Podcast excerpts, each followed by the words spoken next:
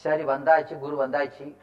குரு பார்த்தாரு கொஞ்சம் பக்குவம் வந்துருச்சுன்னு வந்துட்டாரு. வந்து என்ன செய்வாரு? குரு வந்து என்ன செய்வாரு? உபதேசம் இல்லையா? அது என்னங்கிறது இந்த பாட்டில் சொல்றாரு. ஏகன் அநேகன் இருள் கண்ம மாய இரண்டு இவை ஆதியில் எனவே ஏகனாகிய பதியும். அநேகனாகிய ஆன்மாக்கள். இருள் ஆணவமலம் கருமம் அது கண்மமலம் மாய இரண்டு சுத்தமாய அசுத்தமாய என்பவை. என்ற இந்த ஆறு பொருள்களும் தொடக்கமில்லாதவை தோற்றமில்லாதவை நித்த பொருள் என்பதை சொல்லுவார். அப்படின்னா இதை சொல்றதுன்னா வெறுமனை சொல்றது இல்லை அனுபவமாக உணர்த்துவது. அனுபவமாக உணர்த்துவது. அதாவது நாம் யார்? நம்முடைய தலைவன் யார்?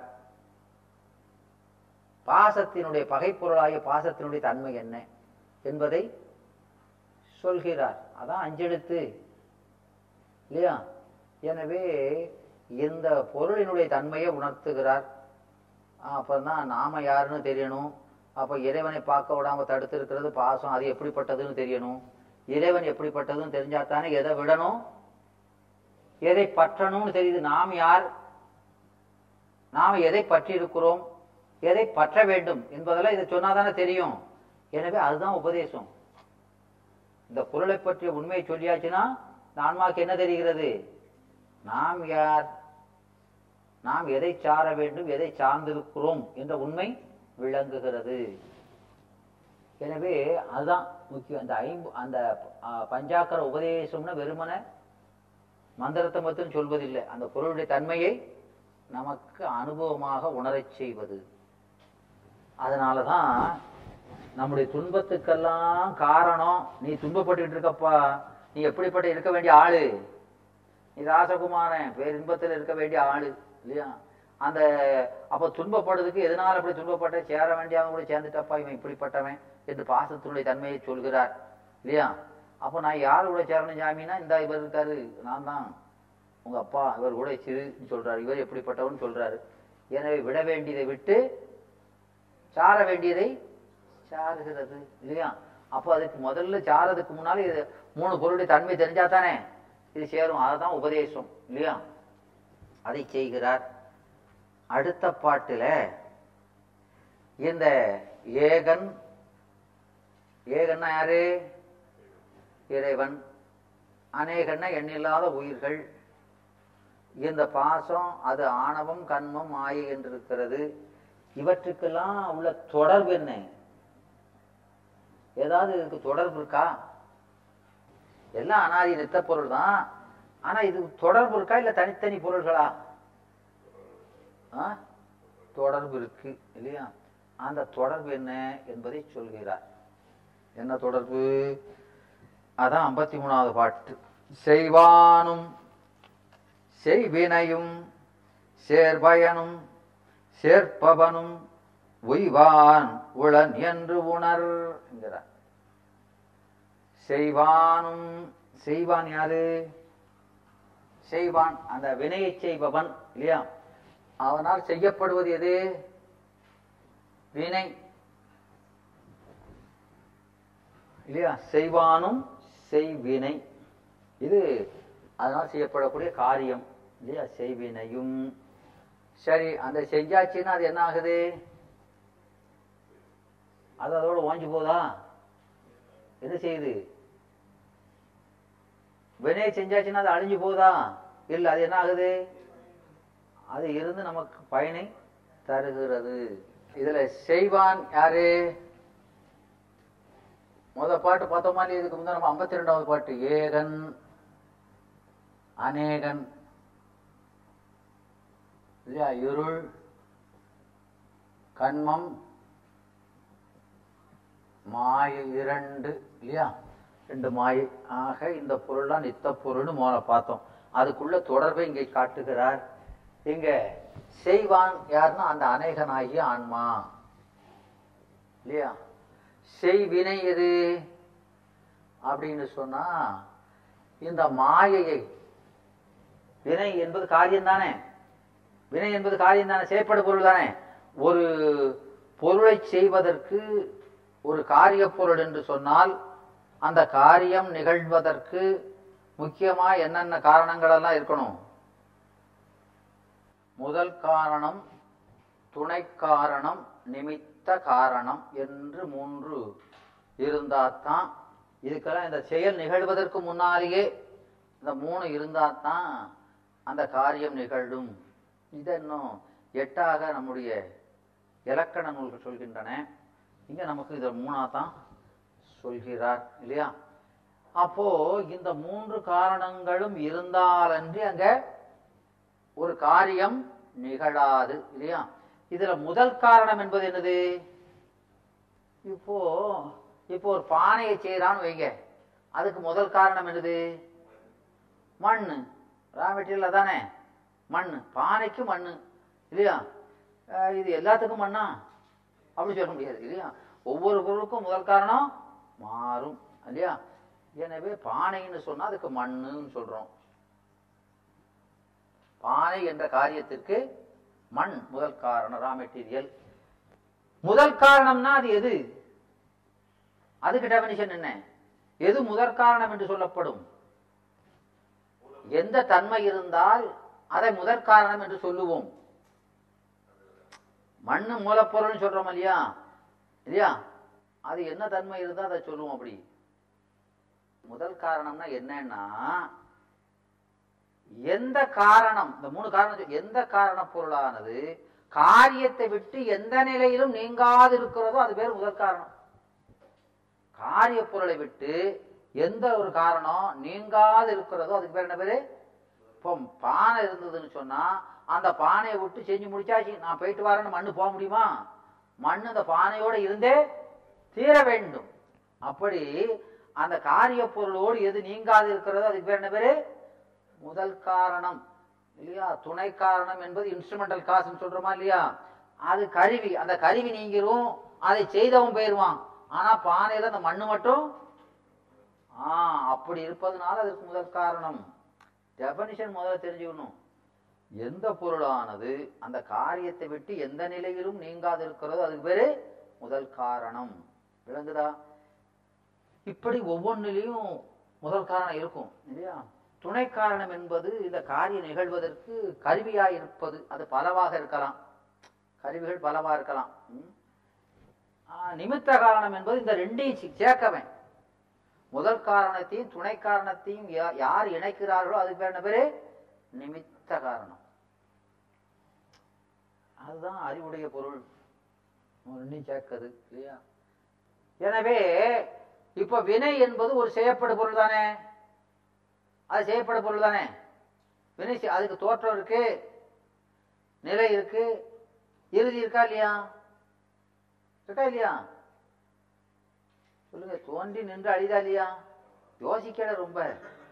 வினை என்பது எதெல்லாம் செய்யப்பட்டதோ அதெல்லாம் தோன்றியதெல்லாம் தோற்றம் உண்டேல் மரணம் உண்டு துயர மனை வாழ்க்கை. யார் சொல்றா? சுந்தரமூர்த்தி சுவாமிகள் தேவாரம் இருக்கா இல்லையா? எதெல்லாம் தோன்றியதோ அதெல்லாம் அழியும். இல்லையா? எனவே அதனாலதான் நித்த பொருள் என்றால் அது தோற்றம் இல்லாததுன்னு சொல்றோம். நித்த பொருள் எப்படி இருக்கணும்? தோற்றம் இல்லாம இருந்தாதான் அது நித்த பொருள் தோன்றிட்டுன்னு சொன்னாலே என்னாச்சு? அது ஒரு காலத்துல அழியும் என்பது பெறப்படும்.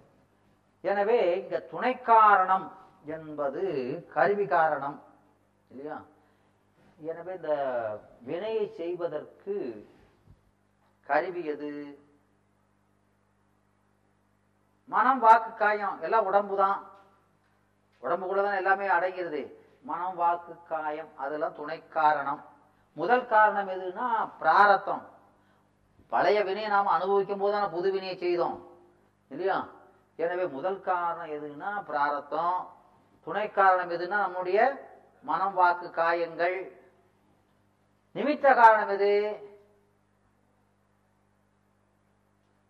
ஆணவ மலத்தோடு கூடிய அறிவு. நான் என்ற முனைப்பை தந்தா தானே வினையாகும். இப்போ அந்த நிமித்தம் எது? ஆணவம். எனவே அந்த வினை என்பது காரிய பொருள்னா அதுக்கு மூணு காரணம் வேண்டும். எனவே இங்க செய் வினை எனவே இரு கண்மம் மாயா இருந்தாலே இல்லையா அந்த கண்மம் என்பது செய்யப்படுகிறது. எதனால? இந்த மாயையை துணை காரணமாகவும் இது நிமித்த காரணமாகவும் செய்- கொண்டு செய்யப்படுகின்ற வினை. கண்மம் செய்துக்கு இது முதல் காரணமா இருக்கா இல்லையா? இது துணை காரணமா இருக்கு. இது நிமித்த காரணமா இருக்கா இல்லையா? எனவே அது மூணு அதுல வந்துருதா இல்லையா? வருதா வரலையா? விளக்குதா ஐயா செய் வினைங்கிறோம். வினையை செய்வதற்கு கர்மத்தை செய்வதற்கு பிராரத்த வினையை செய்யும் போதுதான் ஆகாமிய வனம் வருது. பிராரத்த வினையை அனுபவிக்கும் போதுதான் ஆகாமிய வனம் வருது. எனவே அதுக்கு முதல் காரணமா எது இருக்கு? பிரார்த்த கண்மம். இல்லையா? எனவே அது துணை காரணமா இது இருக்கு? மாய இருக்கு. நிமித்த காரணமா இது இருக்கு? ஆணவம் இருக்கு. எனவே இந்த மூணு இதுல வந்துருதா இல்லையா? இதுல செய் வினையில. வருதா வரலையா? விளங்குதா விளங்கலையா? இந்த ரெண்டையும் செய் சேர்க்கவேன். முதல் காரணத்தில் இருள். ஆமா இருள். ஆணவ மலம். நான் என்ற முனைப்பு இருந்தா தானே கண்மம் வரும். எனவே அதோடு கூடிய ஆன்மா தான் அதை செய்யும். எனவே செய்வினை எனவே இந்த மூன்று காரணமும் இங்க வந்துருது. விளங்குதா? சேர் பயன். அது எது? பிராரத்தத்தை செய்யும் போது சேர் பயன் எது? வினைப்பயன் ஆகாமியமா செய்யப்பட்டு பிராரத்தம் தான் பழையபடி அனுபவத்துக்கு வருது இல்லையா? எனவே செய்வானும் செய்வினையும் சேர் பயனும். எனவே இந்த வினை முதல் செய்யப்படும் போது எப்படி இருக்கு? ஆகாமியமா இருக்கு. பயனுக்கு வரும்போது பிராரத்தம் ஆயிருதா இல்லையா? ஆ?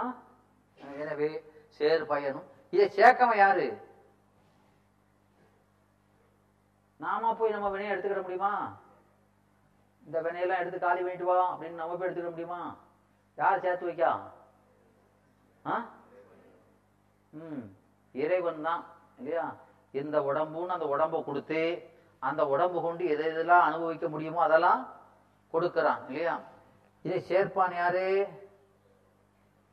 ஏகன். இல்லையா? இதுல இருள் கண்மம் மாயை வந்துடுது ஆக இந்த ஏகன் அநேகன் இருள் கண்மம் மாயை இரண்டு இதெல்லாம் இதெல்லாம் வந்துருதா இல்லையா? இதானே இது கூட தொடர்பு. வந்து அந்த முன்ன பாட்டுக்கு இந்த பாட்டுக்கு தொடர்பு படுத்தி காமிக்கிறாரு. விளங்குதா? எனவே சேர்ப்பானும் உய்வான். உய்வான் யாரு? உய்வான் என்பது இங்க முதல்ல செய்வான். ஆ?